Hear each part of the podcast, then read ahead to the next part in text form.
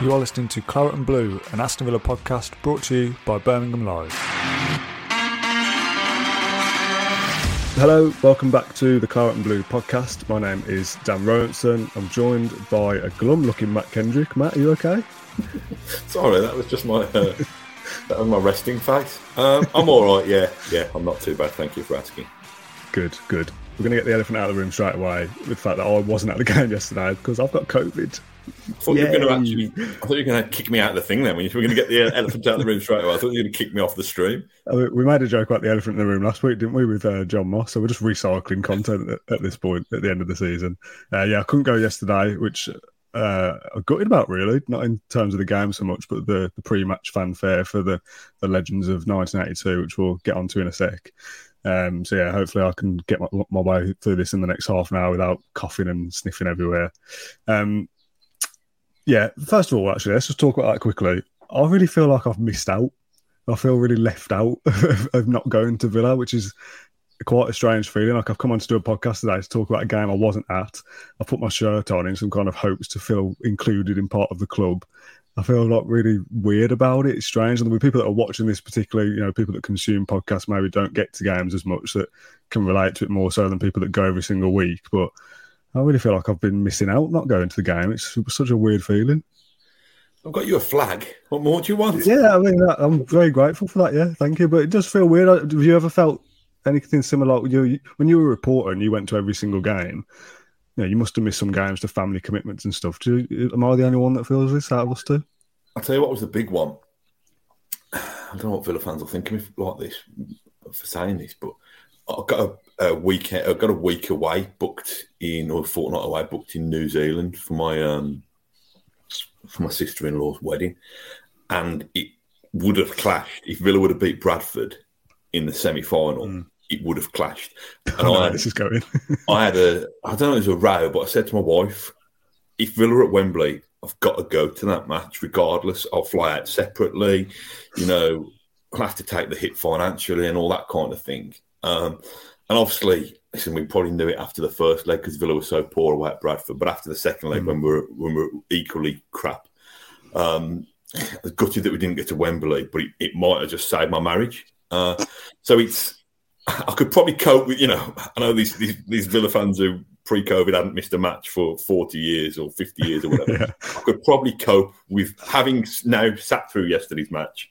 I could cope with having missed the match if I wasn't there. So what I'm saying is, if you're going to be if you're going to be ill for a game, you know, yes, you did miss the the great tribute that was paid to the legends, but in terms of the actual on on pitch performance, I don't think you missed a fat lot, to be honest. Yeah, I was writing up the, the newsletter to go out this morning, as we do every Monday morning. I, I, was writing this kind of thought process that I've got. Yeah, it doesn't sound like I missed a great deal from the game. Um, we'll start where we always do with team news. Then, as I said, I wasn't there. I've watched. I don't know whether I can say I watched it on a dodgy stream, but I did. Um, wasn't great. I've seen a few highlights. I feel a little bit weird about it. So we'll start with team news as we always do, unchanged. Was that the right decision? Do you think? I don't know. We didn't win the match, did we? we, did, we didn't, so no, then we didn't really take the game to to Palace. Um, didn't weren't able to match the intensity that we showed for, for large periods against Liverpool. So you would probably say no. Um, the obvious one is is Buendia again, mm. who has made some. You know, I know he started the game the other week and, and did exceptionally well, but other than that, he made some decent, lively cameos, uh, which he did again. Um, it was crying out for Jacob Ramsey and Buendia, those were the changes that, that, yeah. that were made eventually. Um, you know, we've said previously, didn't we, against Liverpool, that we we we like seeing what Douglas Luiz can do in a more advanced role. Now, to me, it found him. He was he was the, the one who's having to provide the kind of wide threat in the right channel, and just wasn't wasn't doing much with it. Really, you could almost see Matty Cash thinking, I'm looking for somebody to play the ball with, play the ball to. He could almost do with playing the ball to himself on the overlap, Matty Cash, because he didn't really have that that attacking outlet down down the right hand side. So I'm not just digging out Douglas Luiz. I think I think there's a, a few players who, who just weren't quite quite at it. You know, Palace did a decent job on us. I think mm. in hmm. terms of they they sat in and made it difficult for, for Villa to try and get get around or get get behind them. Um, but yeah, you know, I suppose it's the popular narrative at the moment. You've got to ask you ask the question: Why Buendia is not getting those those starts when he's clearly doing pretty much everything he can off the bench to to, to convince the manager? Can you just mute that WhatsApp notification before we move on, please? Well, I don't. I don't actually understand how I've had a WhatsApp notification because I've got WhatsApp web on. Yeah, but my phone's actually that? off. Oh, no, that is weird. It's not me, is it? So that's no, spooky. It might be. It might be a different platform that I've had a notification from. I'll just check. Okay. There's another one. one then. yeah. Uh, um, that was Slack. That yeah, okay, was, nice. Not, not only was it Slack of me to let it through, that was from the platform Slack. Um, yeah, I'll turn my emails off as well. If I if I'm my boss is trying to get hold of me, and I'm. Uh, oh, I can wait. I can wait. Just tell me yeah, exactly. Um, I was about to say that I'll ed- edit this out then, but we're live on YouTube as well, so enjoy that. Um, back to Buendia then. I kind of expected it would be Coutinho just because of the you know the you know confirmed to be a full signing at the player awards and all that kind of thing. I, I thought not that that would kind of give him a, another lease of life, but maybe that would kind of make him want to put on a show. I'm here now, here to stay. I think his partner, his girlfriend, his wife, whatever she is, put an, an uh, Instagram picture saying our new home of them sat on the Villa Park pitch. I thought that might kind of revitalise him a little bit and he'd kind of play out of his skin, but I kind of expected that. And then you just think every time, how is Buendia going to get into this side? Because when he comes on, he looks like the star of the show, but playing a, a player that costs 38 million, 33 million for 20 minute spells here and there just doesn't cut it, does it? Again, nice problems to have, isn't it? You know, it's we, have said said this we've said this so many times. Buendia, Coutinho, Buendia, Coutinho. If you can find a way of getting them both in the team, brilliant. If you can't, then somebody is going to be the full guy. Um, you know, at the moment, that's that's Emi Buendia who's been been the full guy. I don't think I don't think Coutinho was terrible yesterday. I thought you could see you could see the cogs going in his head. You could see a couple of times where he's seen passes that us in the stands haven't seen, and sadly some of his teammates haven't seen. Um, but he's always thinking, he's always probing. It's not always going to work. Um, hopefully, once Gerrard has a pre-season with Coutinho and Coutinho has a pre-season with that squad, then you know they will be on the wavelength more and more. I mean, we said earlier in the season um, when Coutinho first arrived on loan, him and Jacob Ramsey seem to have this sixth sense of, of, mm. of, knowing what runs to make and where each other are. I think there's still a while before Ollie Watkins gets that with Coutinho as well, um, possibly Ings as well. So I can understand Gerrard playing you know, superstar footballer, new signing, uh, exciting talent, talent Coutinho. And I just, but I just think there will come a time if Buendia is impressing more in his cameos than Coutinho is in his starting, you know, his starting appearances. The pendulum will swing. It will have to because mm. Gerrard's no mug. He wants footballers on there that are going to affect the game and, and, and winning football matches. So I think next season for me will be be really interesting if if we're going to go forward with just one of those in that position. I think the one who's in form will get the nod more often than not. Yeah, and that, that makes sense. That's how it should be. Um, do you think Coutinho was dropping a bit too deep at times? Like picking up the ball like almost in line with the, you know where a third centre back would be to try and affect the play, and maybe a little bit desperation there to think I've got to be involved, I've got to make things happen. But a player that quite being that deep isn't isn't going to work, is it? Not not often he, anyway. I think he was he was dropping deep quite a lot. I mean, we saw that with Grealish. I thought mm. uh, at times, um, but that was at time that was at the time when Villa were more of a kind of one man show than they are now. You, you think they're more of a team. It's is that because Villa aren't moving the ball quickly enough through the lines? You know, Nakamba was an interesting one again um, same old criticism of Nakamba, same old praise and same old criticism. Gets yeah. his foot in, wins the ball, gets around the pitch, passes it to the opposition. You know, at one stage, he played such a brilliant through ball um, for Palace. played a random back pass that nearly put them on the attack. But I think he got back quickly and was the man who who fixed his own mess. Um, so I wonder if it I wonder if it was that that, that Coutinho thought, well, you know, the ball's not getting to me quick enough I'll have to drop deep and try and affect things from deeper areas and, and, and carry the ball and, and, move from there. Um, I just thought it was. I think I said to you before we came came on air, Dan. I just thought it was a bit kind of after Lord, after the Lord's Mayor show, really, with all the pomp and ceremony and celebration around the, the European Cup Cup winners and honouring those, which I thought Villa did a really really good job on. To be fair, mm. I think after that, the first half fell flat, and then to do it all again, they walked him around the pitch again at half time, and then there was another anticlimax for the second half. Um, but like I said, I thought Villa. I don't know whether you want to talk about that now or at a different a different stage, but I thought I thought it was a really really special um, tribute, and I, I, felt you could see it from the way that the, the legends reacted that they really appreciated that love that they were given by the club and by the mm. fan base. I'm going to have to come from this from two perspectives. Obviously, I wasn't there. Adam Wright, a friend of the show, sent me that video, which I, I put on social media. Uh, so thanks, Adam, for that. Um, for the people that were in the stadium, obviously, it's nice to look back on it with the game not being broadcast on Sky or anything. Um, I've only seen it from pictures and from the couple of videos, and it looked looked brilliant from the photos, and that's what made me have that feeling of oh, I wish I was one, you know, one flag waver of that, that forty two thousand. That's what I feel like I've missed out on. Watching that video back, I kind of feel like get rid of the music. Just let the fans have their moment to sing. It's a bit of both. I don't know that's just a, a weird edit that I, might have put the audio from another clip on or anything, but I feel like you don't need the music. Just let the crowd do the business. What was what was it like in the stadium there? Yeah, it was fantastic. The thing that the thing that struck me was not not all of them, but the two or three, two or three 60, 70 year old blokes, um, legends who were on the pitch as part. And seeing them using their mobile phones to film mm. to film the crowd, I just found found it a weird.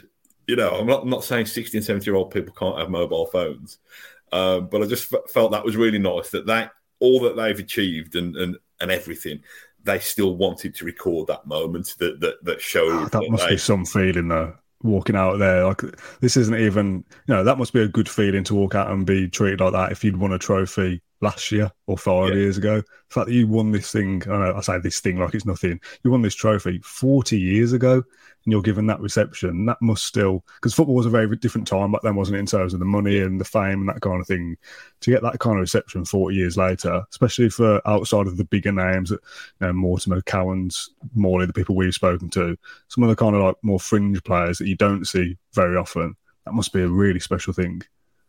I think so, and I think it's the fact that probably I mean I wouldn't know the exact demographic of, of, of Villa's fan base, but half of those, mm. I'm guessing, half the people in the stadium wouldn't have been born, or certainly wouldn't have been old enough to to have been there or remembered it. So the fact that the legend lives on and yeah. why wouldn't it? Because we, we we rightly bang on about it and celebrate it at, at every opportunity. But the fact fact that that has been shared enough by the people who were there that the rest of us who weren't there feel it and love these guys, you know, just as much as as anybody who was at Rotterdam in May the twenty sixth, nineteen eighty two. It was, it was, it was, it was spine tingling. It was, it was really, really nice. And you know, I think that I think there were. I might be wrong, but I think there were nearly all of them there. I think Tony Morley wasn't there. Uh, oh, really?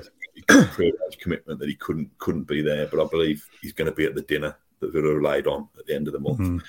And I think Jimmy Rimmer wasn't there as well. I'm not sure um, why Jimmy wasn't there. Uh, but other than that, unless somebody corrects me, there were, you know, even the kind of like say fringe players who, who played earlier in the um, in the competition but weren't involved in the final, like you know Pat Heard, Brendan Ormsby, um, mm. Ivor Linton. Uh, you know, several of those players have not been in great health. Um, so to actually get them there, to give them that moment, I think was a, uh, I think was was really special. And you know, I'll, I'll continue to bang on um, until until until otherwise. Really, that this should be a more lasting tribute to them. Whether it's the naming of the stand, the new North Stand, I've heard, heard talk about that.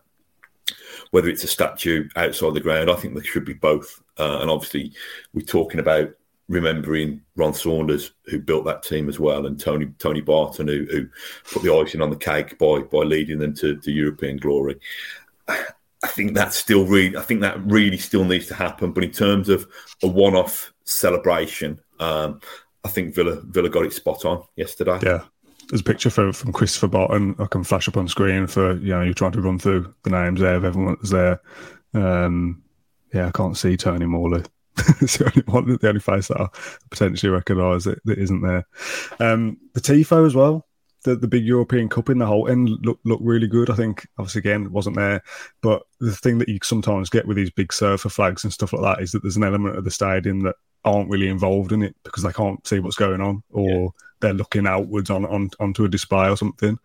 Um, you know, if there's a flag display in the lower north, the people in the lower north don't really get to see it. The fact that the whole stadium is, is decked out with these claret and white flags, everyone's participating, and if you're in the whole end, you can see through the the the tifo on, on being you know, being both sides as well.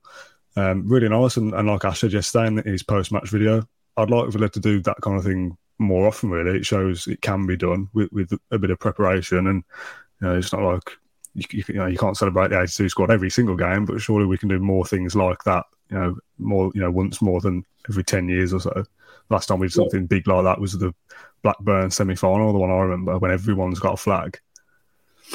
Yeah, um, listen, it, it takes it's it's an expense and it takes mm. logistics and it takes organisation. But I'm with you. Um, I'm very much of the opinion that there's only going to be, as we've seen, particularly in, in English football, there's only going to be. So you know what competitions can you actually win? First of all, you can win the Premier League, the Champions League, the Europa League, the the League Cup, um, the FA Cup, Conference League, Conference League now as well. but so there's only, you're not going to, as we've seen, I mean, how many years and counting now? 26 years and counting. You're not going to always win trophies. But to me, you can control the fan element in your hmm. ground, really. And why, why can't be? Why can't Villa be follow the German model in terms of making? You know, I'm not saying you do it for every every single game, but having the, having these spectacular corner flag and, and banner displays, you've got a really involved, invested little group there called Project Project B6, isn't it? Mm-hmm. Yeah. You know, I know it's only run by a couple of lads, but they're really, you know, they they do their bit. They try and crowd fund things. They try and come up with fresh designs. They try and honour things that they honour things and people and events that they know are close to the heart of this football club. So, you know, it, it's probably as much on the fans as it is on the club to get mm. these things off the ground. Because if when Project B6 come up with an idea, if there's a tidal wave of support for it that that you know shows the club that it's worthwhile, perhaps these things would happen more often than not. But you're right; it, it was a sign that that listen, Villa, Villa, Park, Villa Park looks spectacular if it's full and bouncing, even if not one single person has a flag or a banner. But if you can put those things on, you know, if, if, could you designate like four matches a season? For that mm. kind of thing. And whatever you think, you know, it might be paying tribute to a current player, it might be paying tribute to a former player, a particular match. I just think it looks spectacular. Um, but yeah, oh, the other thing I wanted to mention as well was I thought it was a nice touch with the um, with the guard of honour. Well. I was going to mention that. I was about to say I've got to spin some kind of negative out of it until Steven Gerrard intervenes and, and changes that up. Do you want to explain that for people that yeah? Well, listen, it's obviously what what happened was the right thing that happened in the end with the the current not only the current team but the owners were on the pitch christian Purslow was on the pitch steven gerrard was on the pitch to welcome welcome the, the 82 heroes onto the pitch give them a guard of honor uh, I thought it was really nice. It was a really nice moment. You know, it transpires, according to Gerrard in his post-match press conference, that that somebody suggested doing it the other way that um, you know the European legends stand in form, form a couple of lines and, and clap on the um, the current lot. Listen, this is not any criticism of the, the current lot. You know, the, I think Villa Villa have got a squad and a group of players who are talented, who are, are likable, who are trying to do their best to catapult catapult us back to the top half of, of, of the the Premier League and, and beyond. But it just doesn't sit right, does it? You know that they should be applauding our ultimate true legends. Uh, so, and so from what I, what I hear, what what was said in the press conference, I believe it was Gerrard who said, "Hang on a minute, you know, I think this is the wrong way around. Let us be the ones who, who giving giving respect and love to to these guys." So, you know, it was the right thing in the end. Yeah, it's weird, isn't it? Because all the, the owners and Purslow and all those guys being down there as well makes it seem like that was always the original plan that we would give the, the 82 guys the, the guard of honour. But you know, if Gerrard says it was the other way around and he said something, oh, I didn't like the thought of that, let's let's change it. Um, yeah, I thought of like Sid Cowan standing there applauding on Marvelous Nakamba. Like, oh, come on, it's not not a massive dig on the camera, but kind of is. Um, let's go back to the game then. I was kind of making notes yesterday. I was working, I was doing social stuff, so I, I was supposed to be working anyway. So I did half a day at home rather than at the ground. I wrote down big Ings chance. I got a notification from the Premier League app saying he'd scored on the 34th minute. And I'm watching it a little few minutes behind. So I start typing out, oh, Ings goal, getting the graphics ready, all this kind of thing, ready to post it. And I say, well, Villa haven't said anything. So I'll hold off for a sec. And then my stream catches up a few minutes out. The 34th minute comes and Ings puts one past the post. I thought, oh, that's what that's what the notification was supposed to be. Then I thought we'd scored and gone ahead. But that was a that was a decent chance, and from the notes I wrote down was pretty much one of the the only real chances we had. Yeah, I think that was the one where um, he received the ball off, off Watkins, sidestepped the defender, and then just whipped it just past the post. It's another one where he's, he's unleashed a volley as well, um, and that's flown, yeah. flown over. Um, yeah, it was it was just a bit of a bit of a nothing game, mm. really. To be Two mid-table clubs.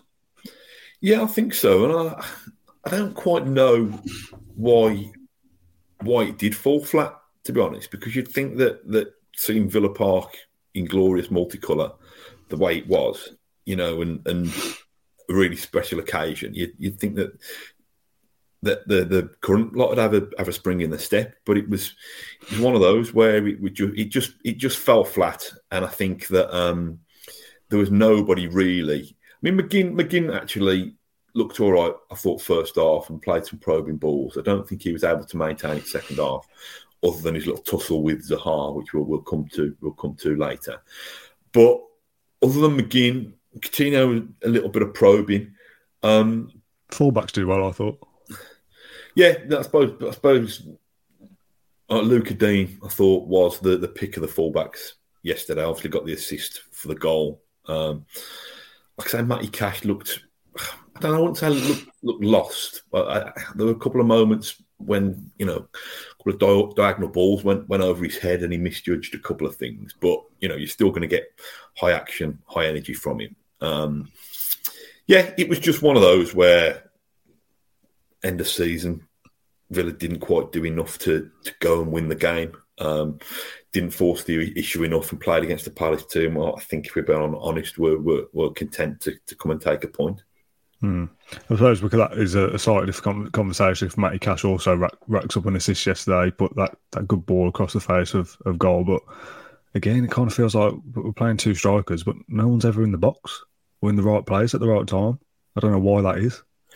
Yeah, I think you're talking second half, aren't you? Where he flashed it across the, the face of goal, across the six yard box. Um, it's an interesting one for me. And this is probably an unfair comparison because I'm probably talking about, you know, one of the best right backs in the world here that I'm comparing him to in, in Trent Alexander, or certainly one of the best attacking right wing backs in Trent Alexander Arnold. But if you compare Alexander Arnold, even on Tuesday at Villa Park, he's probably crossed the ball from a similar place and he's put it on. the, He's put it on on a plate for Tsimikas, and I think Tsimikas has scuffed his shot or something, or, or air kicked it, or was it was it Tsimikas? Was it somebody else?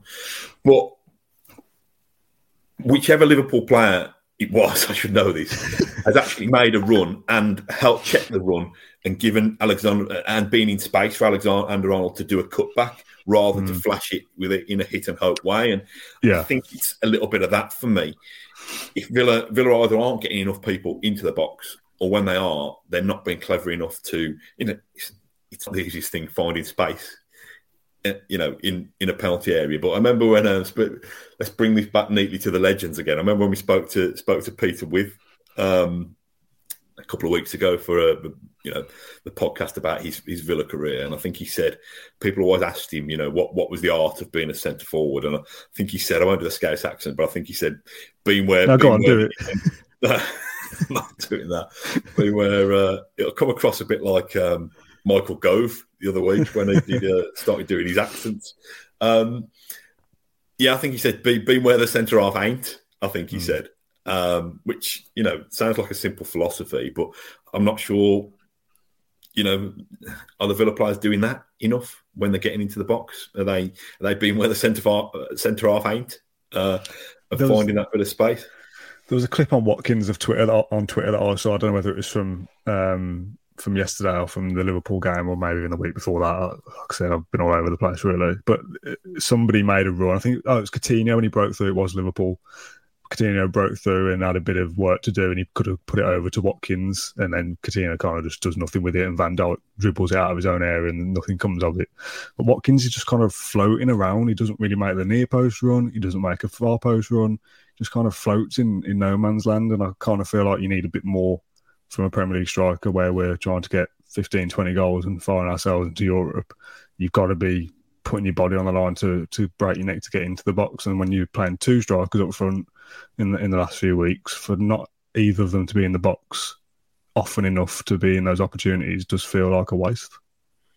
Yeah, I don't. I don't think Watkins is a lack of effort or laziness. I think it's a lack of. No, I think yeah, yeah, conviction, maybe intelligence, or you know, a bit of bit of in, a bit of killer instinct to, to get yourself in the right positions. Yeah, uh, I think. I think you know. Obviously scored yesterday, so hopefully that Yeah. that'll do him do him some confidence and actually got in the box. You know, what is us slagging him off for not getting, know, getting in the box. know. He'd have got in the box. You know, probably didn't quite get to where the defender ain't, but got got a foot on the ball behind the defender and you know managed to, to direct it perfectly into the, the bottom corner. I think with Watkins, and this debate will rage on. You know, we've spoken in recent weeks, haven't we, about you know West Ham being in for him and what's his value and is his value worth more to Aston Villa as a player than it is to any potential fee. I think the the thing thing that that Watkins probably needs to do a little bit more, in my my humble opinion, as as fan in the stand, is when he's competing for the ball aerially or when the ball's coming into him with a defender up against him. I think he goes down too easily, and I don't I don't think he's necessarily looking for a foul. I just think he needs to needs to be better at, at, at standing his ground in those situations. Villa couldn't get hold of the ball yesterday. They couldn't they couldn't make the ball stick for anything longer than than you know four or five seconds or two or three passes. And I think it's in those times, you know, probably will hark back to one of Villa's greatest centre forwards again in terms of Peter Withe. It's at that time when you've got to do everything you possibly can to, to make the ball to get the ball under your control and I don't think mm. Watkins has quite got that I think another thing with so I'm going on a bit of a nostalgia trip here another thing with Tolbert go for it. was that his job on the pitch was to make himself available for a pass from anybody, whether it's from a hmm. big long from the goalkeeper, whether it was, you know, it was looking out, you know, running the channel, so his fullbacks had got an option, whether it was, you know, intelligent running in behind, so he's in his second or third year in the Premier League to to try and rival one of our greatest ever ever number nines, but he could probably do worse than you know watch the edited highlights. You know, get the VHS, get, see if you can get a VHS video recorder, get get the edited highlights down of uh, of, of Peter Withe. Um, but yeah, that that is quite an expectation to live up to. Yeah. So no pressure, son. Uh, Gerrard said, didn't he, in his pretty much press? I think it was the, one of the embargoed lines that Ollie Watkins is going nowhere. Anyway, so the talk that we had last game after Liverpool about potentially West Ham wanting him for fifty million, Gerrard says no, going nowhere. I think we need to get Gerrard on the presser to talk rather than listen to my crap, don't you? Then you get the definitive. yeah, exactly. Um, one of the things I know we wanted to talk about quickly, um, so we haven't got loads of time this morning, is, is Wilfried Zaha. Uh, annoying player, but I kind of feel like if he played for you, you'd kind of like all that kind of, you know, winding up the crowd and that kind of thing. I think it's one of them that Palace fans absolutely love him. I think he's their top goal scorer in the league, probably their top appearance maker, possibly ever. I think I saw yesterday, although I don't know whether that's true. But if he, if that was a Villa player and he was one of our own, I think you'd love him doing all that kind of winding up stuff. But it is a bit annoying. yeah, I mean he's not, so we're allowed to hate him, aren't we? You know, he- yeah. he's not one of our own, and he did properly wind me up. So you know, it's probably job done from his from from his Yeah. I'm sure I'm sure you've got greater in- intentions than to wind me up, um, but I was one of the ones who wound up, and I think I think the thing that that annoyed me, um, and I can see I can see the the Palace fans kind of glorifying in this because he is their kind of mischief maker in chief, I suppose. The thing that annoyed me was I don't think the referee was strong enough with him. Now, Palace fans will say, well, they don't think the referee was strong enough with McGinn, and you know, mm. McGinn had a couple of nibbles, and you know, the ref probably should have taken more action. Um, you know, that possibly, possibly um, got a case there, but when the ref is awarding free kicks for fouls on Zaha, and then Zaha is still going back constantly at the ref, saying, you know, and then wandering over to the fourth official and doing the same. It was, I don't know, at some stage, the referee's got to say, listen, let me referee this game. One more, you moan once more, and I'll book you for dissent.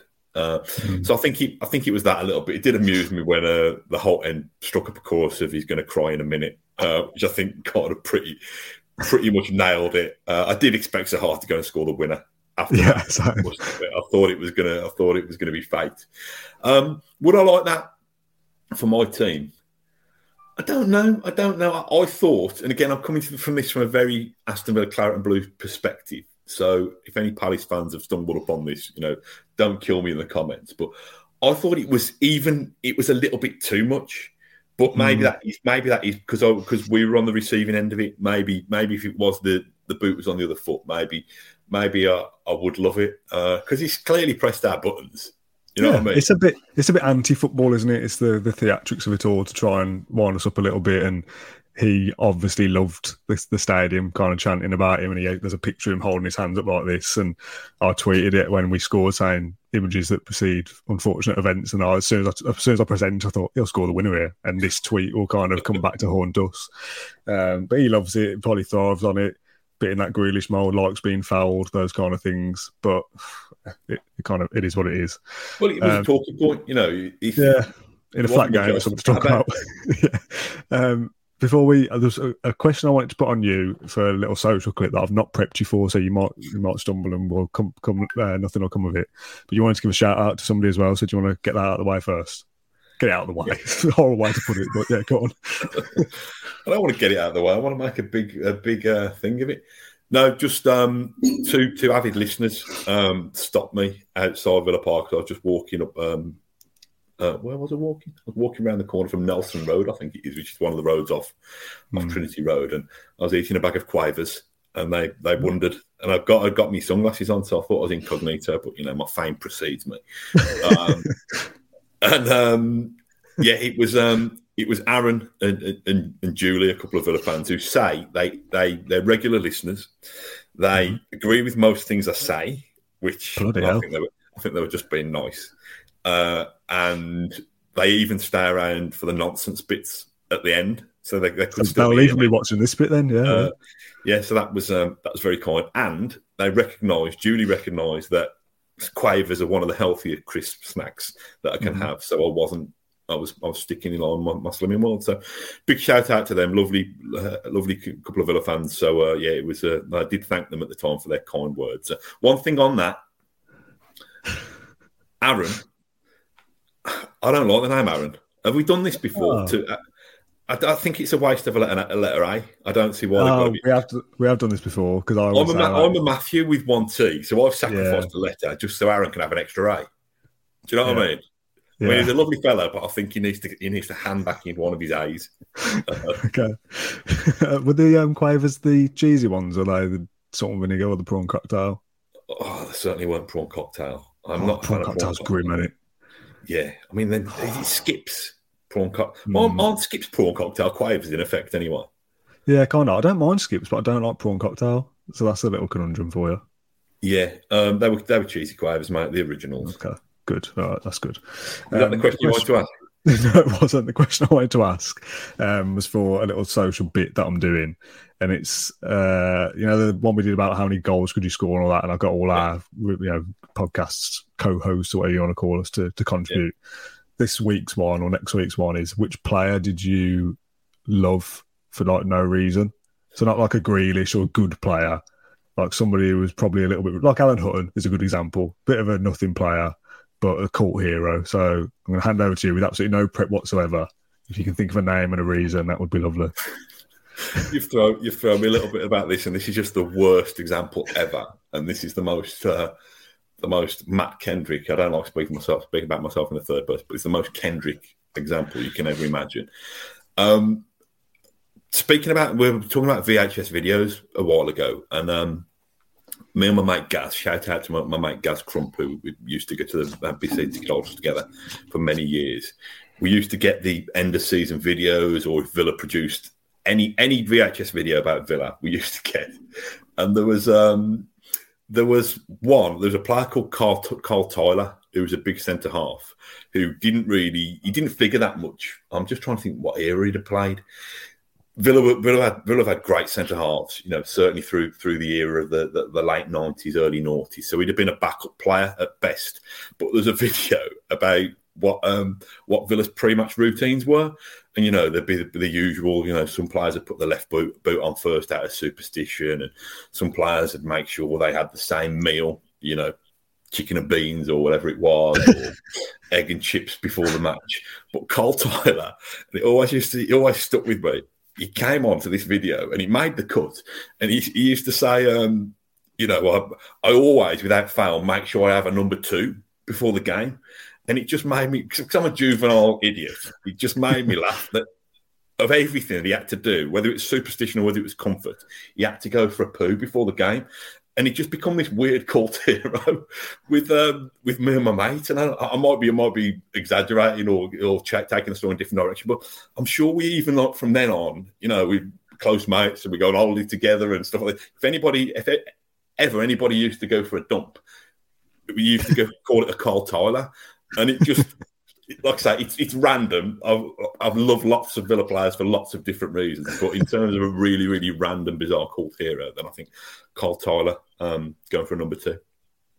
I love that yours isn't even like related to football in any way. Like it's like he was a t- terrible player, but he scored a banger of a goal, or you know, did something or other. Like, I, can't, I don't know where I'm going have with you that. Like, the, um, have I shared the Dwight Yorke story from the same video for one of those videos back in the day?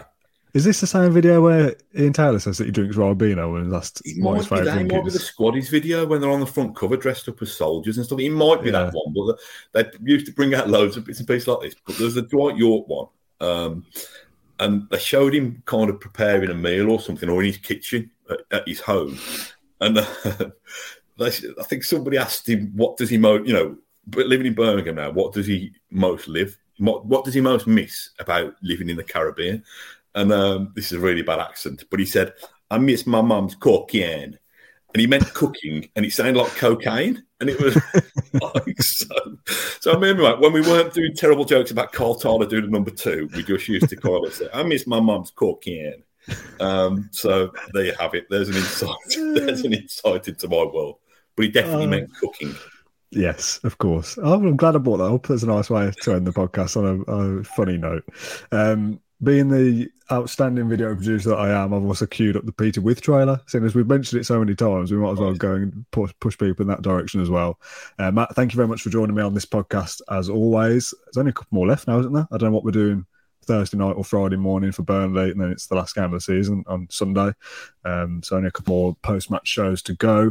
Um, thanks to the fans for tuning in as always. We'll be doing another one of these, like I said, later in the week. So I'm going to queue up the Peter Withe trailer so you can go and watch that. I'll stick the link in the comments box below as well. It's a it is a good watch. Um, thank you all for watching, and we'll see you again soon. Mat, you can leave by the way if you want. So I know you've got a another meeting to go to. So I want to watch okay, it. Okay. Right then, let's play it. I'm just missing one piece of the jigsaw, he said, and that's you.